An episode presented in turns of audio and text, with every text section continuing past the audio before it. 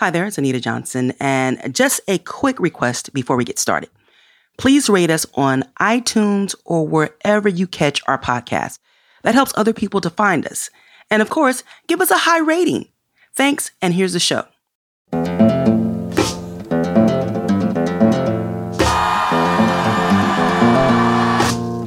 Making, making contact. Making, making, making, making contact.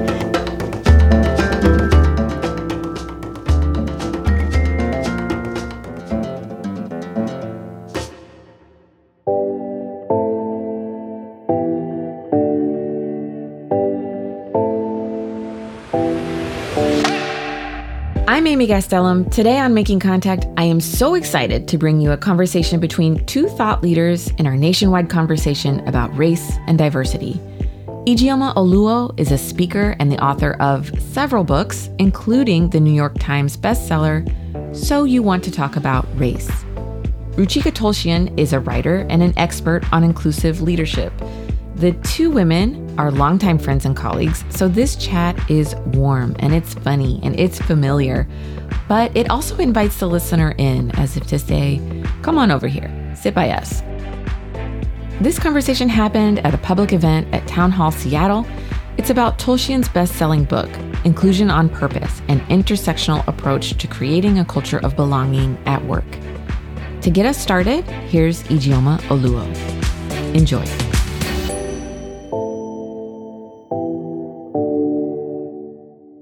I would just love to know, like, why this book, you know, what kind of brought you into this space mm. and what was your thinking as you were engaging, you know, in your research and writing for it? Mm.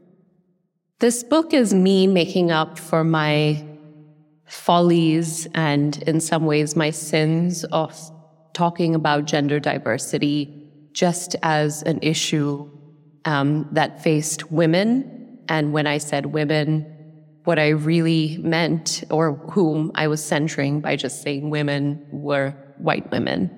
And so this is my book. This is my learning in public, correct myself in public, and say, actually, if we really want to create an inclusive workplace, it's not good enough just to say women need to progress in the workplace. It's women of color and centering Black, Indigenous, and Latinx women. And I, I, so, so that is, that is really at the highest level what this book is about. The other thing that I, that I want to talk about is how this statistic I read, which I think was life-changing for me, which is three quarters of white people in America don't have a single friend of color, and ninety-one percent of the average white person's social network is white.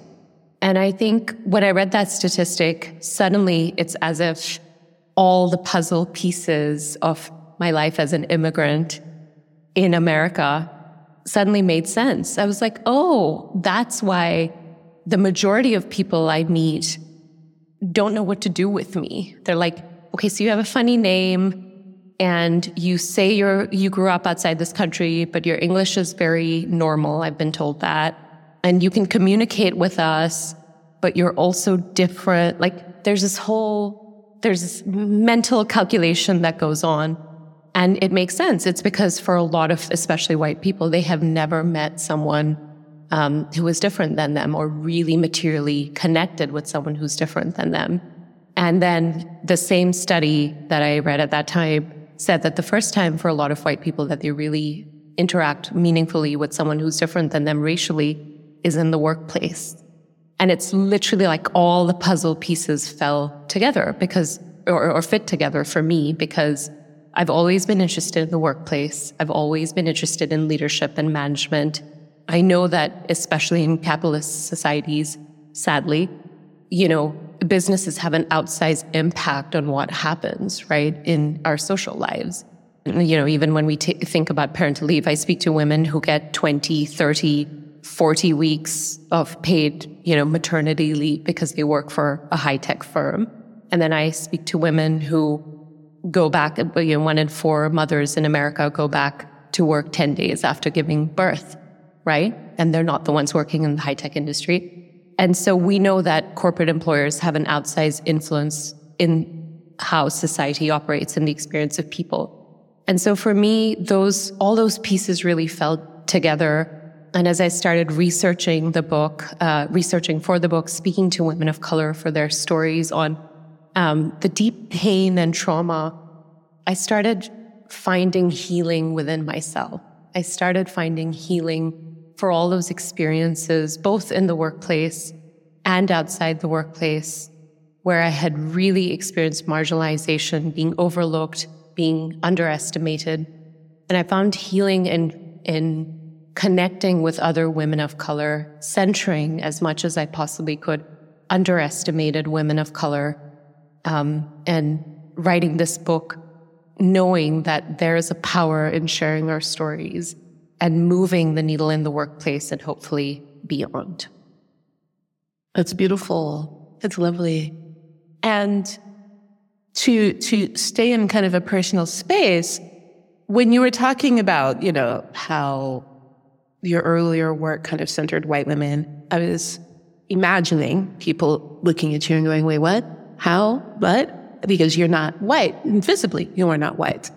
Um, but I think that, that that's interesting, because this is a thing we have talked about in the past, which is um, the immigrant experience as a person of color, especially a privileged immigrant experience, has layers that can often stop you from seeing your experience as a racialized one. Because there are so many other things. One, it can be your class that brought you here, mm-hmm. that puts you in a, in a space where you never had to consider the possibility of being seen outside of gender norms, but also all of the xenophobia and all of the other, you know, things that you do experience, that everyone, especially people of color, experience when they come here, that can seem like its own thing, not really related to race, even though I would say uh, white men coming from France do not experience say, the same issues in a workspace mm-hmm. that a woman of color would. And then there's also the ways in which we Are, are not able to always keep in mind the ways in which our lives were shaped by white supremacy, even if we grew up in a majority place of color, right? So I'm a black woman who grew up, you know, born and raised in, in the U S, but also my father was a Nigerian immigrant, and I have siblings who've just been here a few years, and, and I can see the difference in it and that disconnect. And a lot of it, when people talk to me and say, I don't feel connected to this struggle, I don't understand where my space is in it, a lot of it is because the ways in which white supremacy has shaped your life through colonialism, yes. through capitalism, has not been made as readily apparent, and the connections to how people of color are treated in this country haven't been made. And so it was interesting to watch as you became more aware of that. And we talked about your kind of understanding as not only you are a woman of color and you are treated as a woman of color, but still you have a, an abundance of privilege that shapes how you walk through the world. And I'm glad that you were coming to that awareness before you started writing this book, because I can see in how you centered people. Were there things in the research of this book, in your conversations with women who, and other people of color who had less privilege, that still continued to educate or surprise you in these discussions? Oh my gosh, so much. And firstly, I just want to say that there is not an immigrant who comes to, to the United States and isn't in many subtle and overt ways told that your key to success is by upholding white supremacy and also upholding anti-blackness. There's not an immigrant. I mean, there is research that's shown that even immigrants who appear and present as black mm-hmm. are told, subtle and overt ways, you know, the the the more you distance yourself from the black African American community, the more you're gonna be able to succeed and rise, right? And so I, I do want to name that, because that is that is a big failing, I think, that a lot of immigrants with privilege in this country that we have, that we really have done quite a lot of damage in upholding a white supremacy and anti-blackness, and especially in our from our positions of privilege. So I, I absolutely want to name that. Um, there was, I mean, there wasn't a moment when I was writing this book, or that I was interviewing someone for this book, or studying the research, that I wasn't not only educated but deeply moved. No, you know, women of color is an incomplete term, and we're certainly not a monolith. We have many, many different experiences. But the one commonality that researching and writing this book taught me is that there's this thread of being underestimated, of being overlooked, and the degrees to which and how quickly you come to that realization very much differs based on your identity. In fact, when I interviewed you for the book, what clicked into place for me is you said something along the lines of, there was not a moment that I came into the workplace and thought that I would belong or be treated properly or equally, right? Like, Black women and Black children are taught from a really young age, you live in a racist society and this is how you navigate.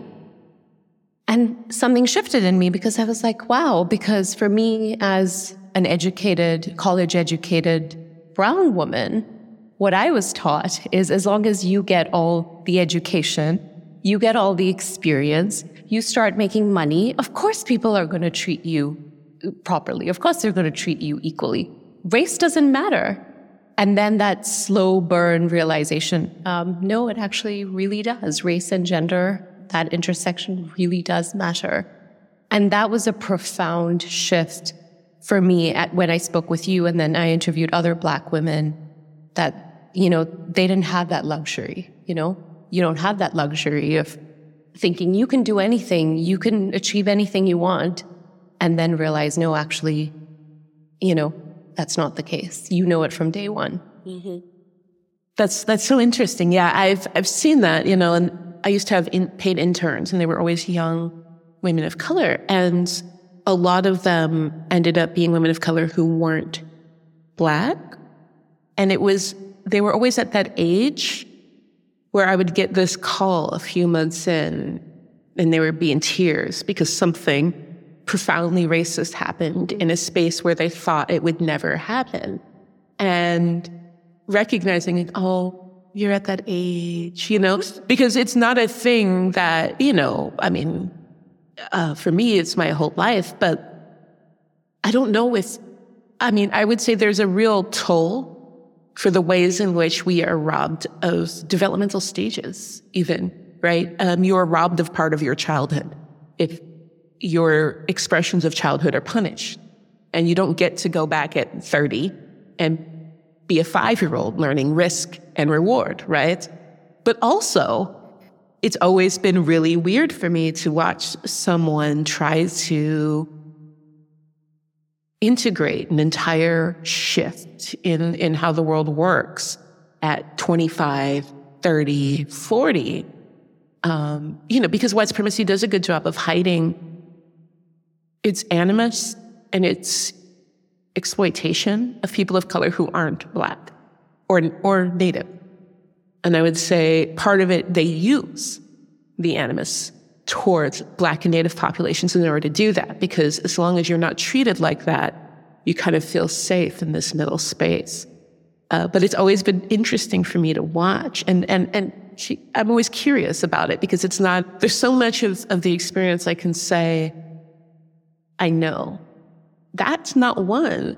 And then I wonder further, like, because the funny parts are, are the emails I get from white women, just devastated, you know, uh, because they are forty-two and they discovered racism is bad and it exists and they don't know what to do with themselves. And I'm just like, yeah.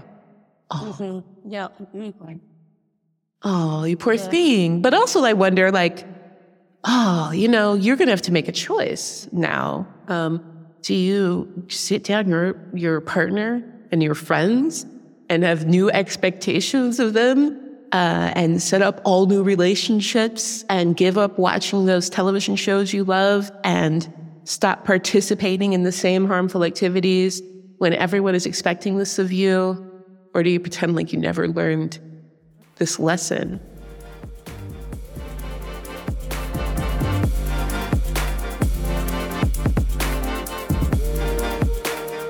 We're just jumping in to remind you that you're listening to Making Contact. If you like today's show and want more information, or if you'd like to leave us a comment, visit us at radio project dot org, where you can access today's show and all of our prior episodes.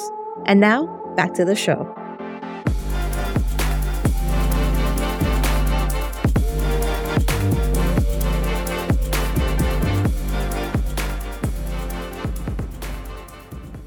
One thing I really like about this book is it's a piece that is so rooted in the direct words of women of color in a way that is very unambiguous.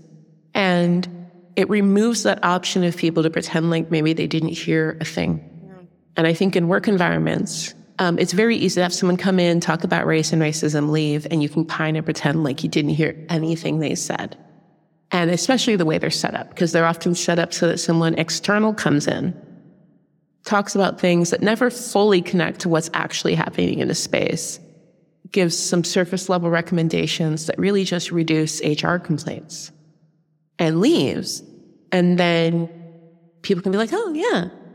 And this book has a lot of very firsthand experience and practical advice in it that makes it hard for people to go, well, okay, but, you know, what if we all just had a chat instead, you know, and and didn't do these things? And and and I'm grateful for that.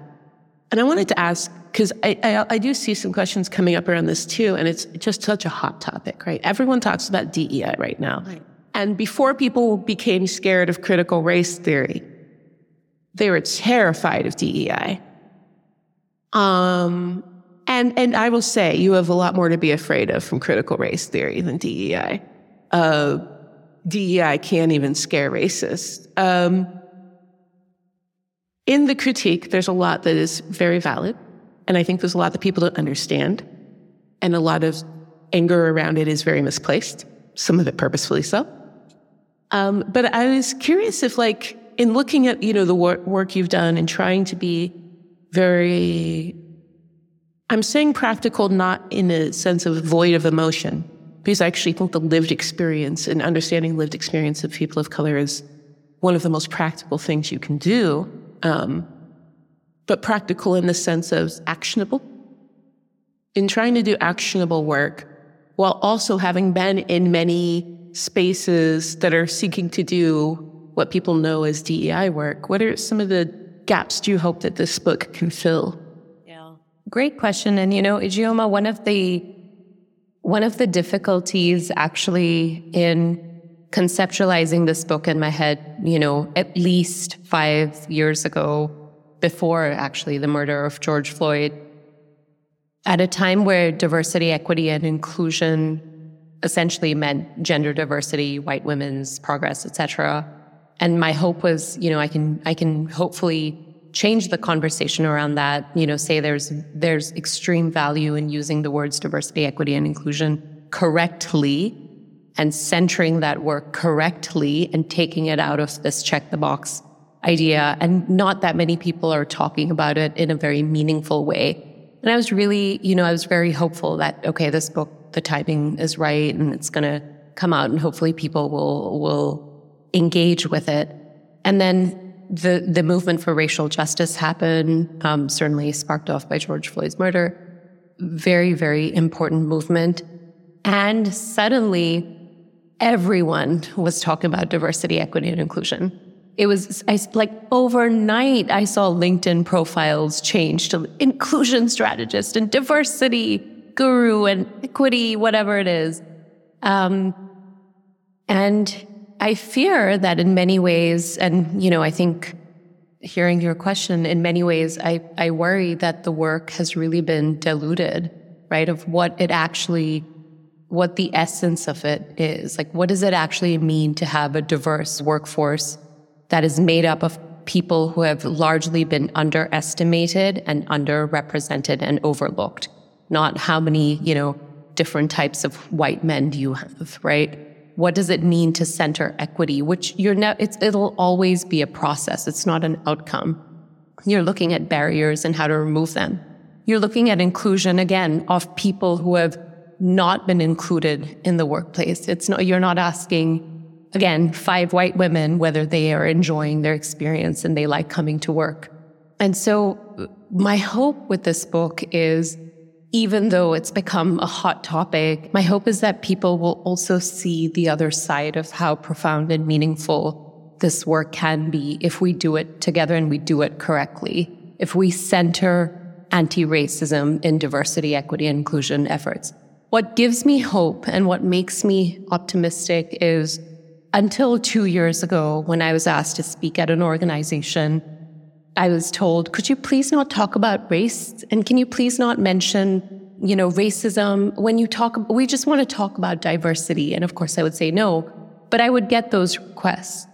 And now, you know, I don't know whether it's just because people feel scared to say that to me anymore or something has shifted, but I feel like at least there's some acknowledgement, much more than ever before, of the way that racism is really built into all of our systems and how we're navigating it.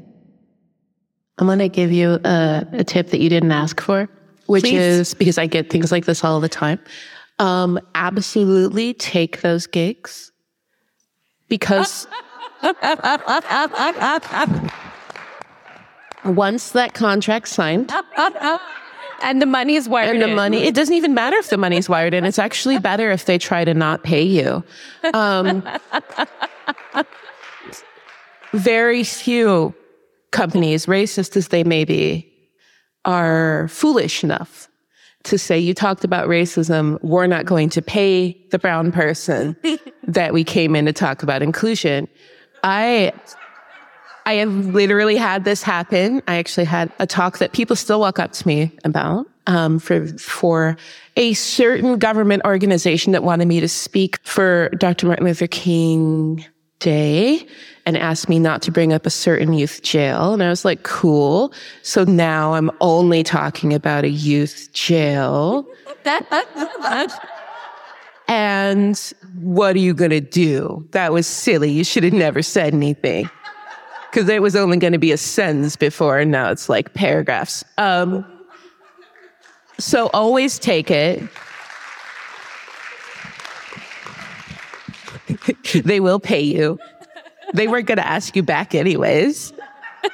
Um, and, and then you get to say the thing Um, that the white person they would have moved on to wasn't going to say. No. So take take the money, and then do the thing anyway.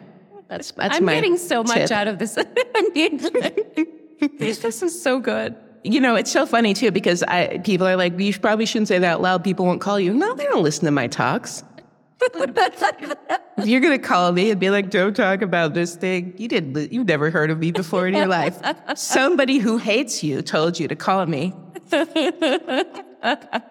and uh, that's on you because you didn't Google it. Um, Which, by the way, happens all the time. To, to, and, and, and with the levity, I want to acknowledge, like, as women of color, like, you could be a New York Times bestseller, right? And you could be on Trevor Noah. I mean, you, you don't need you don't need a list of Ijeoma's accomplishments.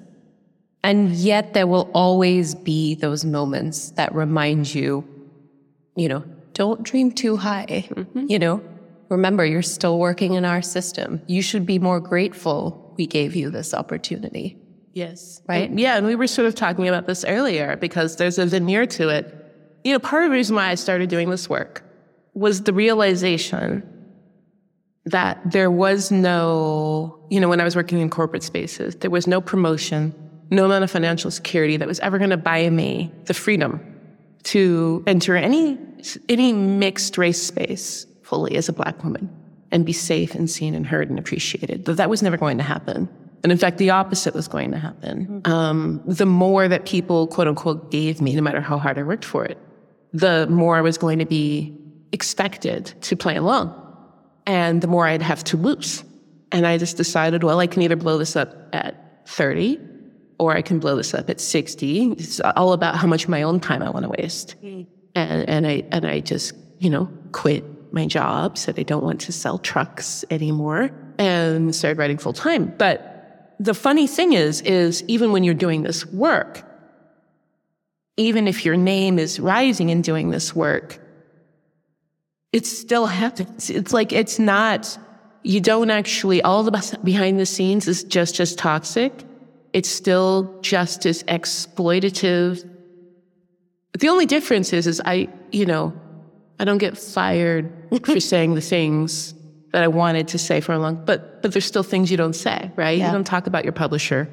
Um, you know, you don't, you don't talk unless about these little things. Yeah, unless you're backstage. um, and so it's, it's an interesting space, and you don't, you, you still don't get comfortable. No. And part of how you navigate it is by the relationships you yes. have and, and how you get through even doing this work. And I think a lot of times there's this idea that people of color who do any work around race or ethnicity live in this space where, one, we like talking about it all the time, which we don't. Um, but also, oh, well, I'm sure you don't encounter the racism then. Like, who's going to be racist to you? They know who you are. And like, everyone. Everyone. Literally everyone. Everyone. Literally. And it, it, it's so ingrained in society. It really is. What keeps you going? And because I know that a lot of times when I talk with other people, like there's there there are regular body blows of just like, oh, come on, I here too, I just want to do this thing. That can be really discouraging when you're doing the work. That, and you do a lot of work, right? So you're not just the author of this book, you're mm-hmm. also a teacher, mm-hmm. a speaker, an educator. And uh, what keeps you going in this work?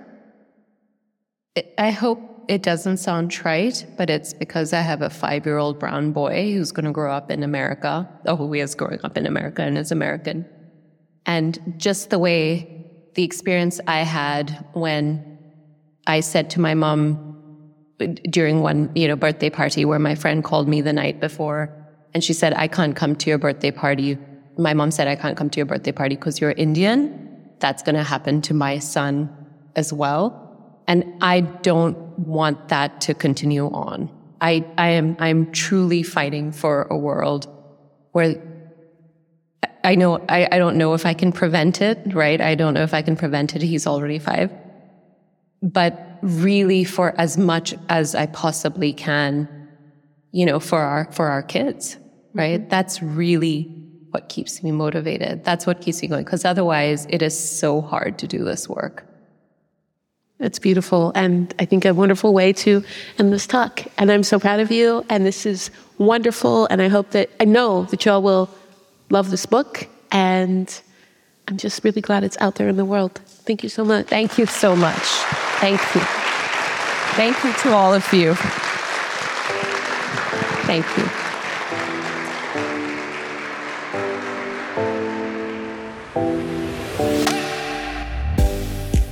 I'm Amy Gastelum. This is Making Contact. That was a conversation between Ijeoma Oluo and Ruchika Tulshyan for Town Hall Seattle.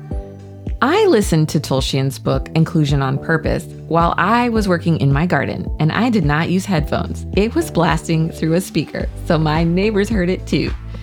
I have to tell you, the book includes real stories from women of color about their experiences of exclusion and bias in the workplace, but it also offers practical, actionable ideas for organizational leaders so that they can make change. Get into it.